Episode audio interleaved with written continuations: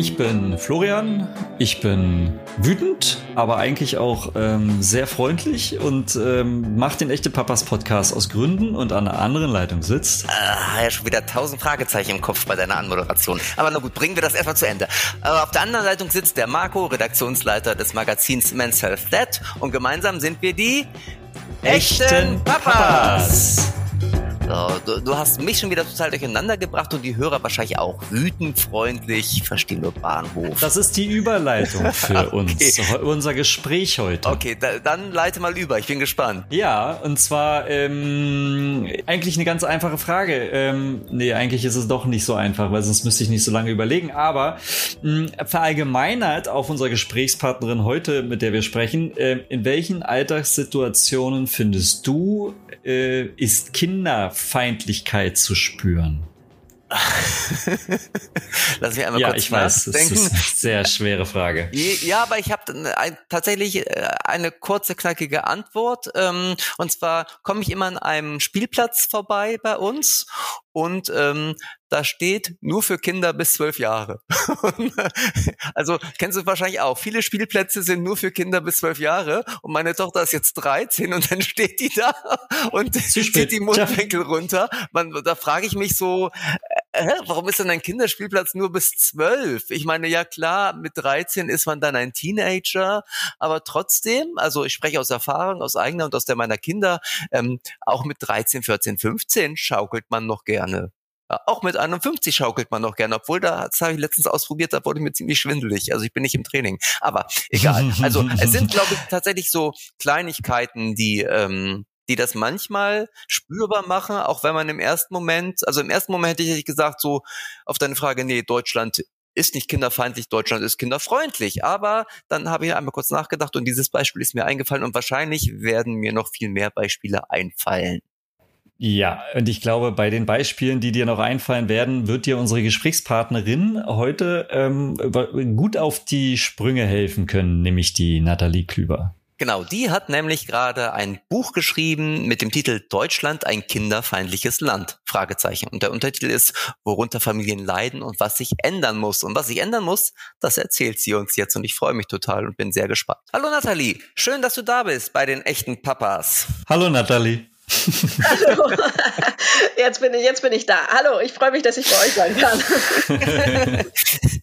ja, das beruht auf Gegenseitigkeit. Du, Nathalie, lass uns doch gleich mal ans Eingemachte gehen, wo wir dich ja schon mal hier haben. Du hast nämlich ein Buch geschrieben, das jetzt gerade ganz frisch erschienen ist ähm, und schon im Buchtitel unterstellst du Deutschland ein kinderfeindliches Land zu sein. Ich glaube, das wird heute ein sehr explosiver Podcast hier. Ähm, magst du mal sagen, woher der Impuls kam, dieses Buch zu schreiben? Das ist ja jetzt kein, kein übliches Buch. Ich meine, du hast schon viele Bücher geschrieben, aber eher so klassisch Richtung Erziehung und Familie und Muttersein. Aber jetzt, ähm, da ist richtig Dampf hinter. Ja, jetzt bin ich ein bisschen politisch geworden. Äh, wird auch mal Zeit, das brannte mir schon lange auf der Seele. Ich wollte auch weg von diesen klassischen Erziehungsratgebern. Der Impuls war tatsächlich, dass bei meinem Freund der Vermieter verboten hat, ein Trampolin auf die Auffahrt zu stellen. Aus optischen Gründen. Es waren alle in, da dafür in in der Mietergemeinschaft, aber der Vermieter hat gesagt, nee, da dürfen nur Autos stehen, obwohl da genug Platz ist auch noch für ein Trampolin und kein Trampolin. Und das ist so typisch Deutschland. Es ist tatsächlich so, es gibt ja auch diesen Sichtrasen, was auch ein ganz, ganz tolles Behördenwort ist. Das heißt, zwischen mehreren Wohngebäuden darf es untersagt werden, auf diesem Rasen zu spielen, weil das Sichtrasen ist, weil ähm, dieser Rasen der optischen Gliederung und nicht dem Spielen dient. Und äh, dann habe ich einfach mal ein bisschen weiter recherchiert und bin halt auf ganz, ganz, ganz viele kleine Ungereimtheiten gestoßen und habe mir gedacht, so, das muss ich jetzt mal an die Öffentlichkeit bringen. Also das macht ja, das macht ja eher wütend als alles andere. Und ähm, äh, also dass Deutschland ein autofreundliches Land ist, das wissen wir. Das liegt auch ein bisschen an der Historie.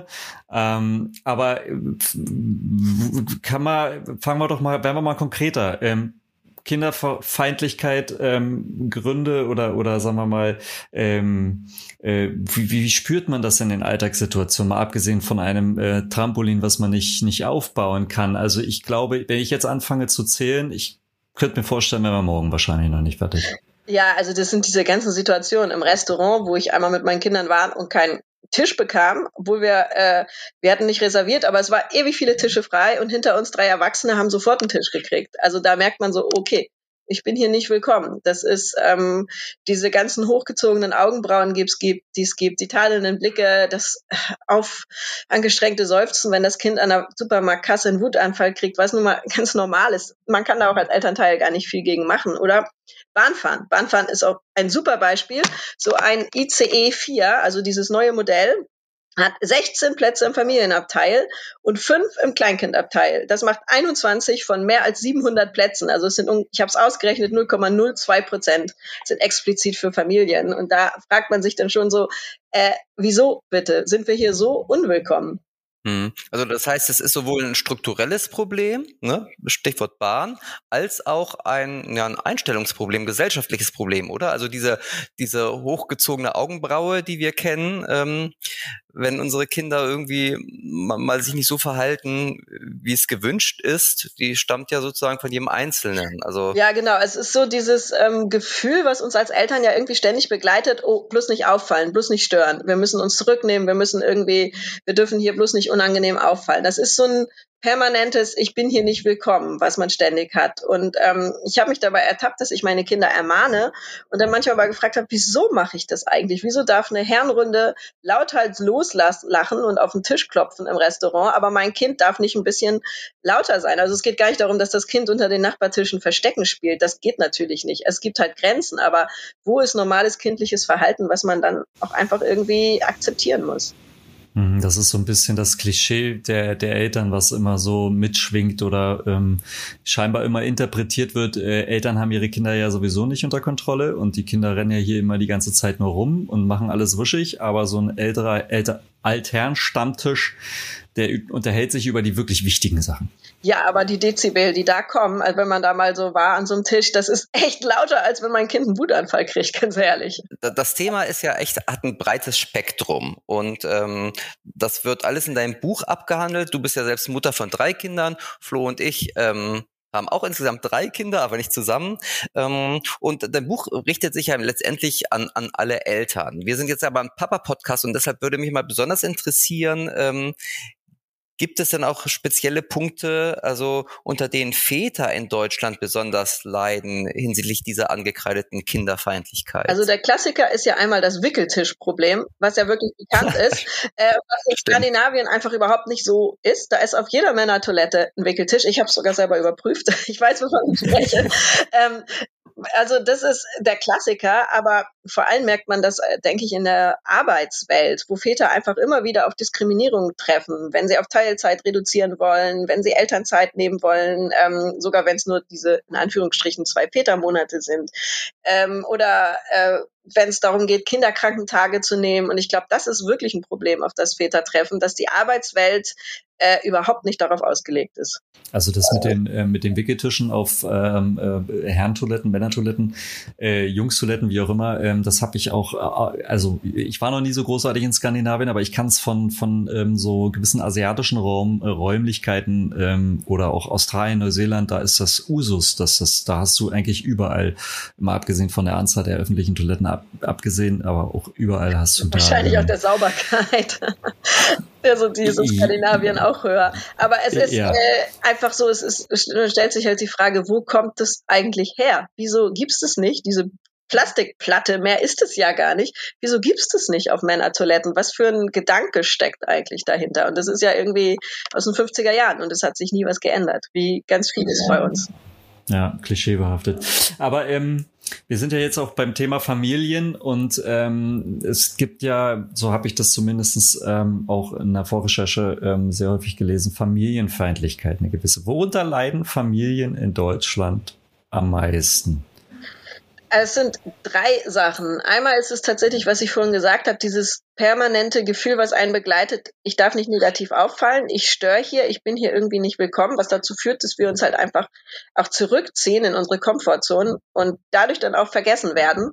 Ähm, ich sage mal, wer nicht sichtbar ist, der wird vergessen. Und das ist es dann halt. Wir werden dann in der Politik und so einfach vergessen. Und der öffentliche Raum richtet sich immer mehr nach diesen beige Anorak beige gekleideten Senioren, weil die einfach den öffentlichen Raum bevölkern und ähm, wir uns zurückziehen. Aber es gibt tatsächlich auch eine strukturelle, also Benachteiligung und auch eine politische und steuerrechtliche und rentenrechtliche. Also das geht sehr weit über dieses Gefühl hinaus. Würdest du denn tatsächlich jetzt, nachdem du dieses Buch geschrieben hast, ähm, sagen, dass unsere Gesellschaft insgesamt kinderfeindlich ist? Es sind ja viele Punkte, die da zusammenkommen. Also leben wir in einer kinderfeindlichen Gesellschaft in Deutschland? Würdest du das bejahen? Ähm, ich habe ja, der Buchtitel ist ja ein kinderfeindliches Land, Fragezeichen. Und nach meiner Recherche bin ich dann schon zum Ende daraus gekommen, dass man daraus vielleicht ein Aufrufezeichen machen müsste. Denn äh, es sind einfach so viele offene Baustellen und auch wenn man in die anderen Länder guckt, vor allem in den skandinavischen Raum, wo ich dann einfach gesagt habe, ja, es ist familien- und kinderfeindlich. Also es ist ein hartes Wort, aber leider trifft es in so vielen Bereichen zu. Ich, ich denke, ich, ich denke immer noch ähm, über das äh, Thema ähm, oder was du gerade genannt hattest. Wie nanntest du sie? Beige, beige Jacken? Die Anorak-Rentner, ja. Die An Geil. ähm, ich wohne in Lübeck, die kommen immer mit den Reisebussen bei mir vorbeigefahren, von daher. Aber ähm, gut, was müsste sich denn überhaupt eigentlich alles ändern, ähm, um aus Deutschland, sagen wir mal, ähm, kein kinderfeindliches Ausrufezeichenland zu machen, sondern ein kinderfreundliches Land? Ähm, was wären so deine, deine, sagen wir mal, Eckpunkte für vielleicht die Zukunft? Was wir uns dann alle irgendwie mal ähm, zu Rate ziehen können? Also, das, wie ich sagte, es sind ja mehrere Baustellen, weshalb ich ja meinem Buch auch lieber ein Ausrufezeichen verleihen würde. Aber ich habe den Titel nicht gemacht. Okay. Also es ist einmal der gesamte öffentliche Raum, der bei uns halt an Kindern vorbeigeplant ist. Also das betrifft zum Beispiel den den Straßenverkehr. Es ist ja jetzt dann vor kurzem Schulstart gewesen in verschiedenen ähm, Bundesländern in Deutschland, wo dann ja auch mal die Diskussion ist, können die Kinder alleine zur Schule gehen. Also der Straßenverkehr ist definitiv nicht auf Kinder ausgelegt, also auch nicht auf Fußgänger und gar nicht auf, also aufs Auto, nicht auf den schwächsten Verkehrsteilnehmer. Und der öffentliche Raum ist ja noch viel mehr. Das sind ähm, Wartebereiche, die nicht auf Kinder ausgelegt sind. Da wird sich beschwert, dass die Kinder laut und unruhig werden. Ähm, aber es gibt noch nicht mal irgendeine kleine Spielmöglichkeit für Kinder im öffentlichen Raum. Die Fußgängerzonen, in denen man einfach einen Springbrunnen machen könnte, um das Ganze ein bisschen kinderfreundlicher zu gestalten, die brauchen ja keine super teuren Spielplätze. Also wenn, wird in Deutschland immer alles super toll und teuer konzipiert und man hat dann dafür kein Geld. Aber Kinder brauchen ja jetzt gar nichts. Eine Balanciermöglichkeit in der Fußgängerzone, das kostet nicht viel Geld, aber die Kinder haben irgendwie was, wo sie sich bewegen können. Und dann kommen die Familien wieder in die Öffentlichkeit und es ist belebter und das belebt ja auch ähm, die, die Innenstadt. Dann mögen ja auch die anderen Leute lieber dort verweilen. Also ein kinderfreundlicher Raum äh, erhöht auch eindeutig die Aufenthaltsqualität. Da bin ich mir ziemlich sicher. Aber es sind noch andere Bereiche. Es ist ähm, äh, die ganze Familienpolitik in Deutschland, die funktioniert so mit der Gießkanne. Man versucht es irgendwie allen recht zu machen. Man versucht ähm, das mit diesem unsäglichen Ehegattensplitting. Ähm, das gilt als familienpolitische Maßnahme, obwohl 41 Prozent derer, die davon profitieren, entweder erwachsene Kinder haben oder gar keine Kinder haben. Aber es zählt zu diesem ganzen Gros an familienpolitischen Maßnahmen. Äh, und äh, die ganzen Alleinerziehenden, so wie ich, ich bin Alleinerziehende, haben davon nichts. Äh, und wir haben ja auch Kinder, also sonst wären wir ja nicht alleinerziehend. Und ähm, das ist so, man macht so mit der mit der Gießkanne, mit dem Ehegattensplitting, tut man was für die, die gern zu Hause bleiben wollen, die Frau, die nur ganz wenig arbeitet.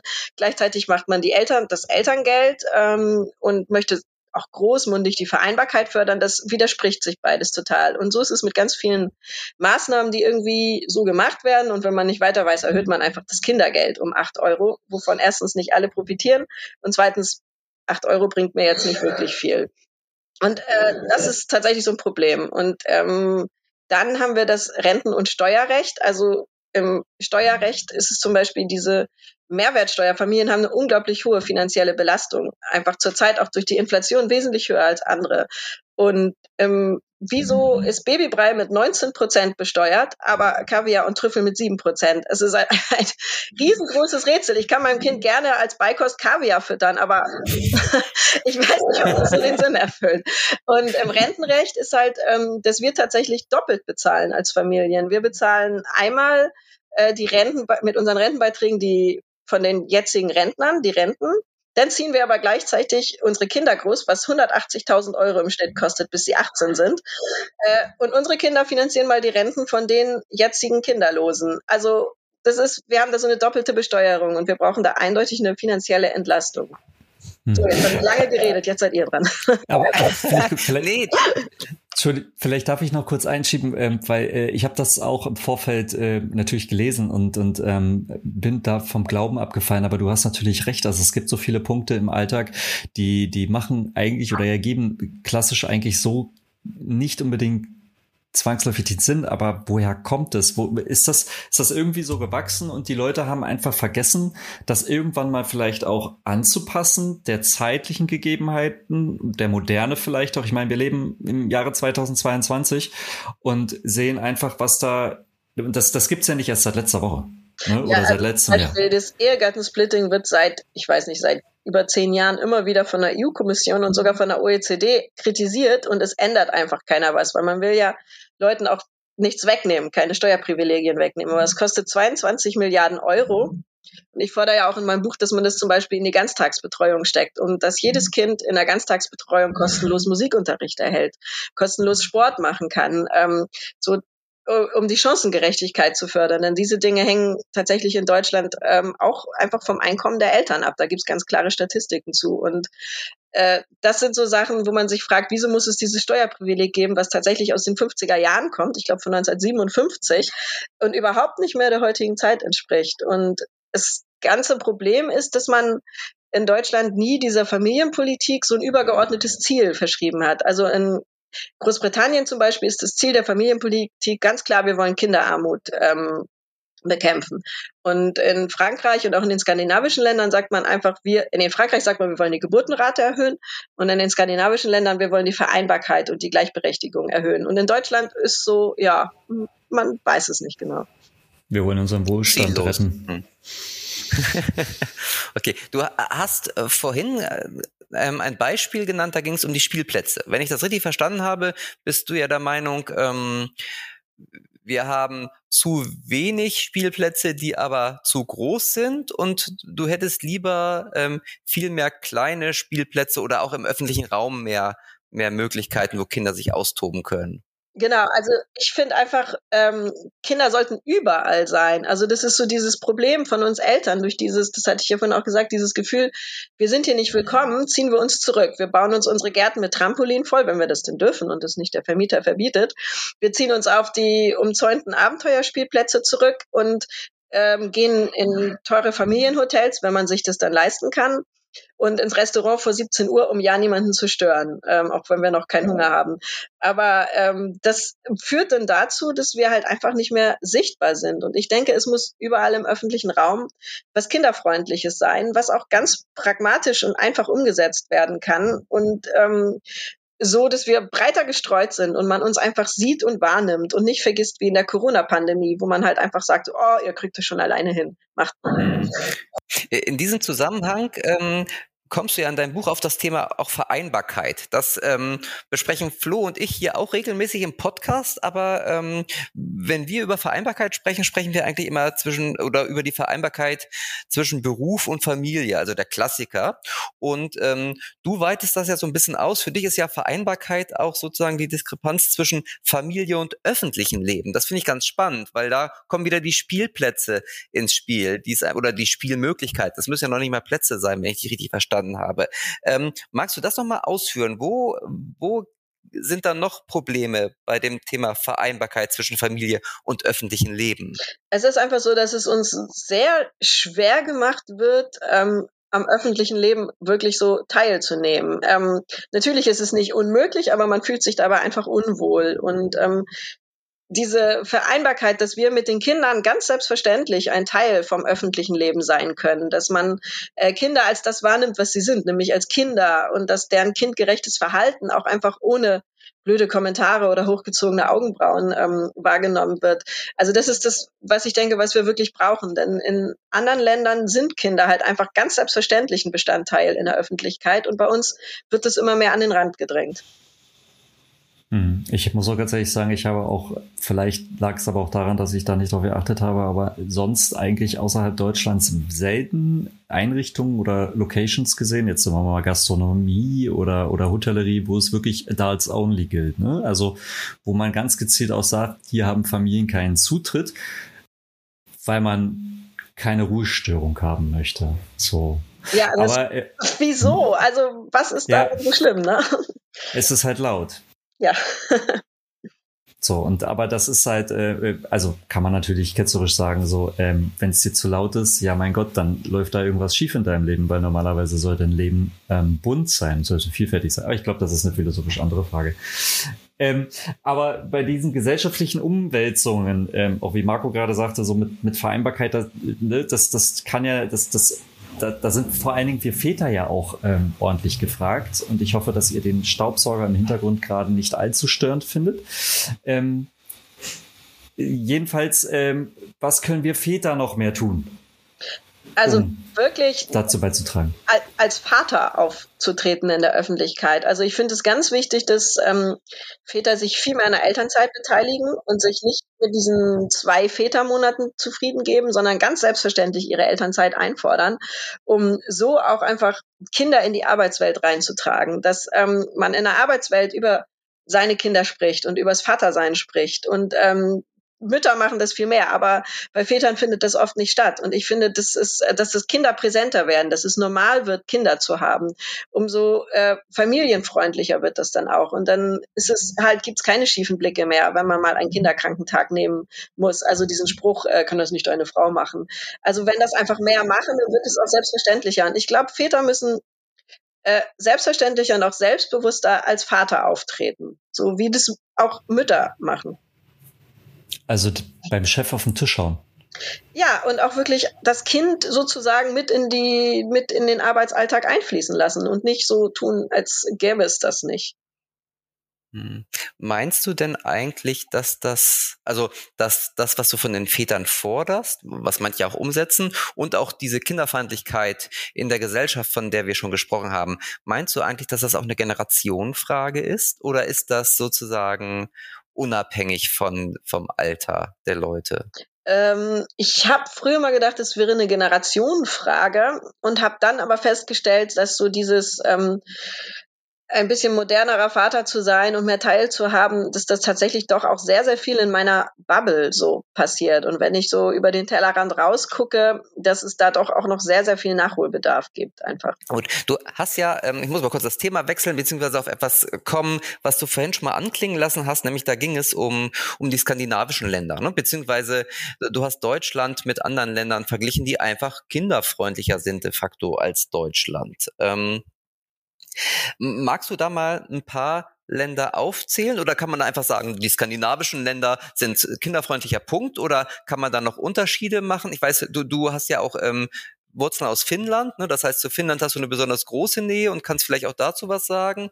Und die zweite Frage, die darauf folgt, wäre natürlich so, ähm, von welchem Land können wir da noch was lernen? Also es ist tatsächlich eine allgemeine Haltung in den skandinavischen Ländern, die, wo ich jetzt alle mit einbeziehe. Und ähm, ich kenne Schweden sehr gut und Finnland kenne ich sehr gut, weil mein Vater dort lebt und ich dort halt oft bin. Und ähm, es ist tatsächlich so, dass Kinder dort ein ganz selbstverständlicher Teil des Alltags sind. Das ist dort, ähm, weil irgendwie fast alle Kinder haben, ist es dort auch ähm, nicht komisch, wenn jemand sagt, ich muss heute früher Feierabend machen und mein Kind aus der Kita abholen. Dann bekommt man einfach keine schrägen Blicke. Und also jetzt aus Finnland kann ich nur immer den tollen Langstreckenzug nennen, mit dem ich mal gefahren bin, wo es einen ganzen Waggon mit einem Indoor-Spielplatz gab für Kinder. Großartig. also es, es war so eine coole Bahnfahrt und davon kann man in Deutschland halt einfach nur träumen. Und ähm, dann habe ich in, in Helsinki in den öffentlichen Nahverkehr, kann man mit Kinderwagen oder Kind in Babytrage oder Buggy kostenlos nutzen. Man muss nichts vorzeigen. Man muss nur das Kind dabei haben im Buggy oder in der Trage. Und das sind halt einfach so Sachen, die, die haben einen ganz anderen Hintergrund. Ähm, und auch, dass die Kinder dabei sind, sieht man ja auch bei Sanna Marin. Die hat nämlich übrigens, übrigens ein kleines Kind. Und als sie zur Ministerpräsidentin ernannt wurde, hat niemand irgendwie die Diskussion aufgestellt, wie um Himmels Willen will sie das mit ihrem Kind machen. Und ähm, ich erinnere mich noch gut, wie Annalena Baerbock halt die ganze Zeit gelöchert wurde mit diesen Fragen. Also das zeigt so diese äh, wirklich eine ganz andere Grundeinstellung, die dahinter steckt. Die Kinder sind halt dabei und dieses ist selbstverständlich und deshalb haben wir auch im Alltag überall was für sie, wo sie sich beschäftigen können. Und ähm, das ist tatsächlich macht das ganze Leben ein bisschen bunter und für uns Familien auch wirklich einfacher. Hm, ich glaube, bei Sanna Marin hat man auf das Video gewartet, auf das Partyvideo. Da ging es nicht um Kinder, da geht es um Party machen. Ja, genau, um Party machen. Aber was ich sehr erstaunlich finde, es gab in Finnland bisher nicht die Frage, ob eine Mutter denn überhaupt so sexy tanzen darf. Also guter Punkt, wirklich. Also das hat man, also so habe ich es auch noch nicht gesehen.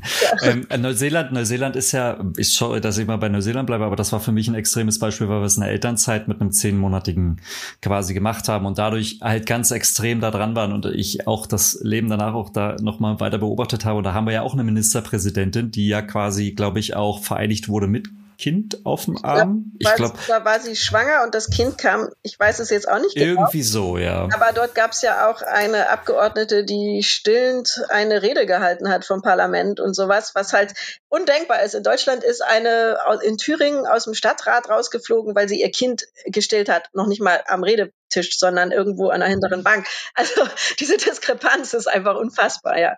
Also sie hat, glaube ich, eine Anzeige bekommen wegen Kindeswohlgefährdung, wo ja, da schlackern einem die Ohren. Okay, die Erklärung, die würde mich interessieren. Ähm, aber wenn, wenn, wenn, wenn wir jetzt immer so danach rufen, ich auch da wieder ketzerisch, ketzerisch gefragt, weil ähm, ich habe so die Debatten auch dazu mal in der Vergangenheit immer mal wieder so ein bisschen beobachtet. Ähm, wenn man dann eben gerne nach Skandinavien schaut, auch Dänemark, bei, ne, wenn es um andere, wie während Corona war ja Dänemark mit mit Impfen und so, da hat man ja immer gerne auf Dänemark verwiesen, aber ähm, sagt man ja gerne, ne, das kannst du ja nicht vergleichen. Die haben ja ganz andere Anzahl an ähm, Bewohnern und ähm, vielleicht auch ganz andere Voraussetzungen. Wir haben doch, wir haben doch die Familientickets. Es reicht doch. Warum sollen wir uns an den Ländern orientieren? Was würde denn vielleicht besser sein für Deutschland? Bei Familienticket fällt mir nur ein, wie ich mal eine Familienkarte im Museum kaufen wollte. Und die Antwort bekam, nein, also die gilt nur für zwei Erwachsene und zwei Kinder, aber sie sind ja eine Erwachsene und drei Kinder, da müssen sie Einzeltickets kaufen. Ähm, so viel zu diesen großen okay. Familientickets, die wir in Deutschland haben. Und im öffentlichen Nahverkehr ist es ja auch nicht immer unbedingt so, dass es die so gibt für eine Familie, die mehr als zwei Kinder hat oder so. Also ähm, die, man kann das sehr wohl vergleichen. Natürlich hat haben die skandinavischen Länder weniger Einwohner, aber die Einwohnerzahl hat ja nichts damit zu tun, wie wir unseren öffentlichen Raum gestalten. Also das ist ja, natürlich können wir das vergleichen. Hm, stimmt. Und ähm, aber dann nochmal angesetzt, ähm, was wäre, wenn wir jetzt mal in die Vision oder in die Zukunft gucken, was wäre, wenn Deutschland kinderfreundlicher wäre?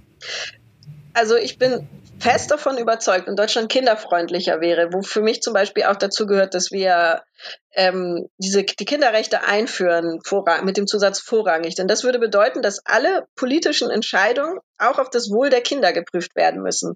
Ähm, das heißt, man kann nicht ähm, über die Köpfe der Kinder hinweg entscheiden. Und das würde auch, ähm, ich bin sehr dafür, dass man zum Beispiel Kinder als Experten in politische Ausschüsse einlädt. Man lädt haufenweise Experten ein, aber wenn es um Kinderthemen geht, lädt man nicht die ein, die dazu auch wirklich was zu sagen haben. Und Kinder können wirklich viel, viel mehr, als wir ihnen manchmal zutrauen. Und ähm, wenn wir das hätten und wenn wir dazu noch das Wahlalter senken würden auf 16, gerne sogar auf 14 oder vielleicht sogar ein Familienwahlrecht einführen würden, dann würde sich dieses Missverhältnis einfach ähm, verbessern. Denn wir haben zurzeit einen ganz, ganz starken Stimmüberhang für die Ü60-Generation. Und ähm, da äh, ist es klar, dass die Politiker, die wiedergewählt werden wollen, halt einfach diese Lobby dann auch vertreten. Und es werden, ich bin mir sicher, wenn Kinder da mehr Gewicht hätten und Familien mehr Gewicht hätten, dann würden einfach nachhaltige und langfristigere Dinge auch angepackt werden. Der ganze Klimaschutz, das ist was, was wirklich unsere Kinder betrifft. Genauso auch das Rentenrecht, was dringend überarbeitet werden muss, weil das knallt uns sonst auch um die Ohren. Und ich denke, diese Themen würden einfach mehr Gewicht bekommen. Und äh, da würden wir alle von profitieren, weil äh, diese Themen müssen auch angepasst werden. Aber da drücken sich die Politiker oft vor, weil sie halt dann lieber Bonbons für die Rentner verteilen. Das ist so ein Punkt. Und ich denke auch eine kinderfreundliche Gesellschaft würde auch mehr Rücksicht auf Schwächere nehmen, denn die Kinder sind ja nun mal das Schwächste bei uns in der Gesellschaft. Und davon würden wir letztendlich auch alle profitieren von einer sozialeren und gerechteren Gesellschaft, die auch mehr Chancengerechtigkeit hat. Also man muss ja so ein bisschen sagen, dass dieses Thema ähm, den Rahmen unseres Podcasts ein bisschen sprengt, weil normalerweise gehen unsere Gespräche so 45 Minuten. Ich glaube, wir könnten auch 45 Stunden sprechen über das Thema, weil es so facettenreich ist. Aber das ist nicht schlimm, weil die Leute sollen ja eigentlich dein Buch kaufen. Also insoweit. Genau, da steht doch viel, viel mehr drin. genau, können wir hier das nur anteasern und auch empfehlen. Ähm, zum Schluss möchte ich aber noch mal eine Frage stellen, um auch da vielleicht so ein bisschen positiv rauszugehen, weil natürlich hat man so ein bisschen das Gefühl, wir leben in einem, nicht im Land der Dichter und Denker, sondern im Land der Meckerer und Nörgerler. Und ähm, stimmt ja vielleicht auch so ein bisschen. Aber trotzdem, oder gerade deshalb würde es mich mal interessieren, wie eigentlich deine Definition von Kinderfreundlichkeit ist. Wir haben jetzt ganz viel über Kinderfeindlichkeit gesprochen, aber hast du auch ähm, eine Definition zum Thema Kinderfreundlichkeit? Magst du uns die vielleicht nochmal sagen in so ein paar Sätzen? Also kinderfreundlich ist für mich, wenn man Kinder als Kinder wahrnimmt und sie auch Kinder sein dürfen, wenn sie präsent sind und ähm, man sie auch auf Augenhöhe betrachtet und mit einbezieht in, in alle Entscheidungen und nicht über sie hinweg entscheidet, sondern mit ihnen entscheidet. Also das ist für mich kinderfreundlich, wo Kinder einfach Kinder sein dürfen, ohne dass gemeckert wird und man auch Rücksicht auf sie nimmt, weil sie selber noch nicht ähm, alles selber entscheiden können und alles machen können. Aber man gibt ihnen die Möglichkeit dazu und nimmt gleichzeitig Rücksicht auf ihre Bedürfnisse und übergeht es nicht einfach. Kann man das nicht irgendwo ähm, manifestieren? Zum Beispiel, weiß ich nicht, irgendwie in Richtung ähm, Grundgesetz oder sowas? Ja, also das ist ja tatsächlich dieses, wenn die Kinderrechte da reinkommen ins Grundgesetz mit diesem Zusatz vorrangig, dann bekommen Kinder ja ein ganz, ganz anderes ähm, Gewicht einfach bei allen politischen Entscheidungen. Von daher halte ich das zum Beispiel für eine Sache, die ganz, ganz dringend angegangen werden muss. Ähm, denn zum Beispiel diese ganzen Entscheidungen, die in der Corona-Pandemie im ersten Lockdown getroffen worden sind, die wären so nicht getroffen worden, weil man hätte die Familienministerin mit an den ersten runden Tisch genommen. Also es war ja tatsächlich so, die hatte nichts mitzubestimmen. Es haben andere einfach entschieden, was mit den Kindern passiert, ohne in diese irgendwelche Experten anzuhören. Und wären die Kinderrechte da schon im Grundgesetz gewesen, wäre das nicht möglich gewesen. Mhm. Jetzt muss man, glaube ich, äh, als Randnotiz sagen, ähm, es gab ja die Bestrebungen der letzten Legislaturperiode und das zum Ende hin leider abgelehnt wurde, ähm, was ich sehr fatal fand. Ja, genau. Also es war tatsächlich, den einen ging es nicht weit genug und den anderen ging es zu weit und ähm, ich hoffe, dass das jetzt wirklich in, mit dem neuen Familienministerium schnell angegangen wird. Ja. Hoffen wir das Beste. Ich, äh, Marco, du hast ja sicherlich noch fünf Millionen andere Fragen, ähm, aber genau. ein, ich, eine dürftest du jetzt noch stellen.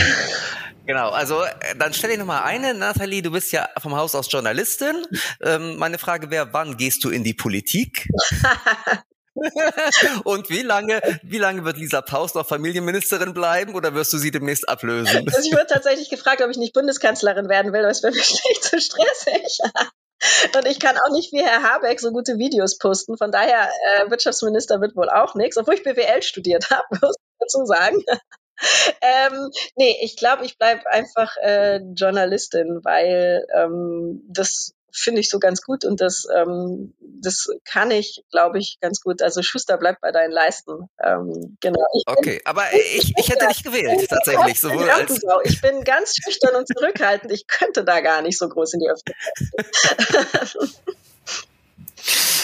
Na gut, ähm, was, was auf jeden Fall immer ganz gut funktioniert und da gibt es ja Gott sei Dank weder Feindlichkeit noch Freundlichkeit, aber oder gibt es schon, aber in unterschiedlicher Ausprägung ist das Thema Musik. Wir haben ja auf Spotify unsere Papa-Playlist, unsere echte Papa-Playlist und ähm, jeder unserer Gästinnen, Gästinnen und Gesprächspartnerinnen darf ähm, sich immer irgendwie einen Musikwunsch ähm, aussuchen beziehungsweise Musik wünschen, die wir auf die Liste packen.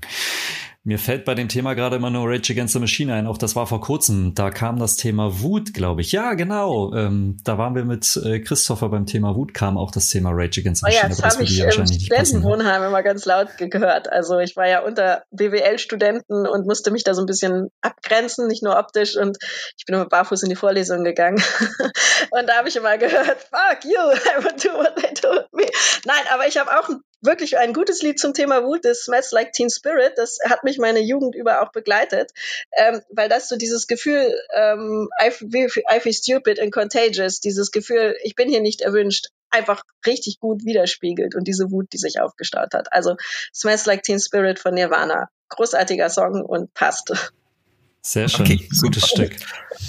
Kommt auf unsere echte Papas Playlist von Spotify, wow. ähm, die ihr übrigens abonnieren könnt, genauso wie diesen Podcast. Ne, das müssen wir immer wieder erwähnen, heißt es. Ähm, und ähm, ja, bewertet uns auch gerne, ab abonniert uns, bewertet uns, empfiehlt uns weiter und schreibt uns. Auch ganz wichtig, da freuen wir uns nämlich immer drüber.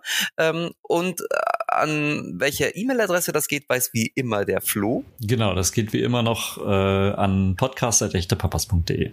Das Äh davor war künstlich, das sollte jetzt einfach nur eingebaut werden. Ne? Das war jetzt kein Überlegen oder so.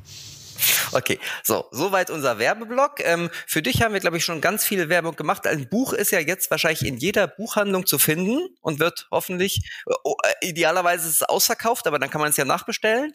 Ähm, vielleicht sagst du noch mal ganz kurz, Nathalie, wo man dich im Internet findet, weil du bist ja nicht nur Journalistin und Buchautorin, du bist auch eine erfolgreiche Bloggerin. Genau, also da habe ich einmal ganz normale Mama.com, wo ich auch über die familienpolitischen Themen und Vereinbarkeit und so schreibe. Und ich bin auch in den sozialen Medien aktiv, also bei Twitter oder bei Instagram, da findet man mich einfach unter meinem Namen.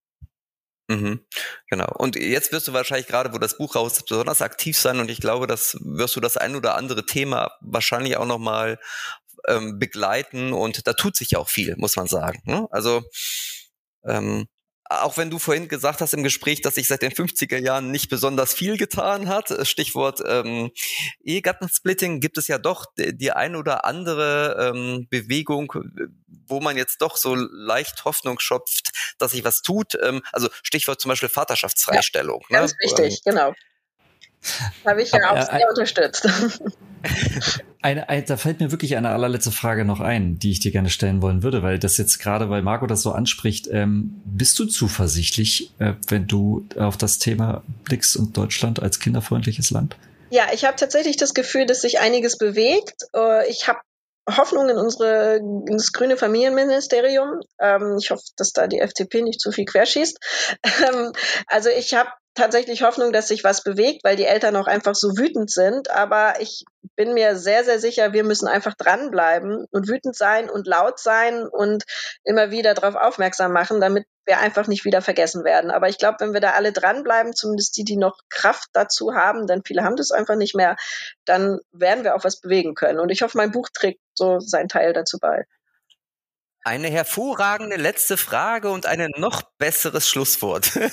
vielen Dank euch beiden. Vor allem vielen Dank dir, Nathalie, dass du da warst. Und ähm, ja, wir hören uns vielleicht mal wieder in einem Podcast, wenn du denn dann Bundesfamilienministerin geworden bist. Man weiß nie, wie es so kommt. und ja, Flo, wir beide hören uns schon wieder 14 Tagen wieder mit einem weiteren neuen tollen Gast. Ganz so. genau, ich weiß auch schon wer. Ich sag's noch nicht. Okay, sagst du nicht. So, und unsere Hörer ähm, gehen jetzt ganz schnell in die Buchhandlung und kaufen Nathalies Buch. Unbedingt. und sind okay. wütend, weiterhin wütend ja. sein. Wichtig. okay. Bis dann. Also, vielen Dank. Ja, ich danke euch. Bis bald. Ciao. Ciao. Tschüss.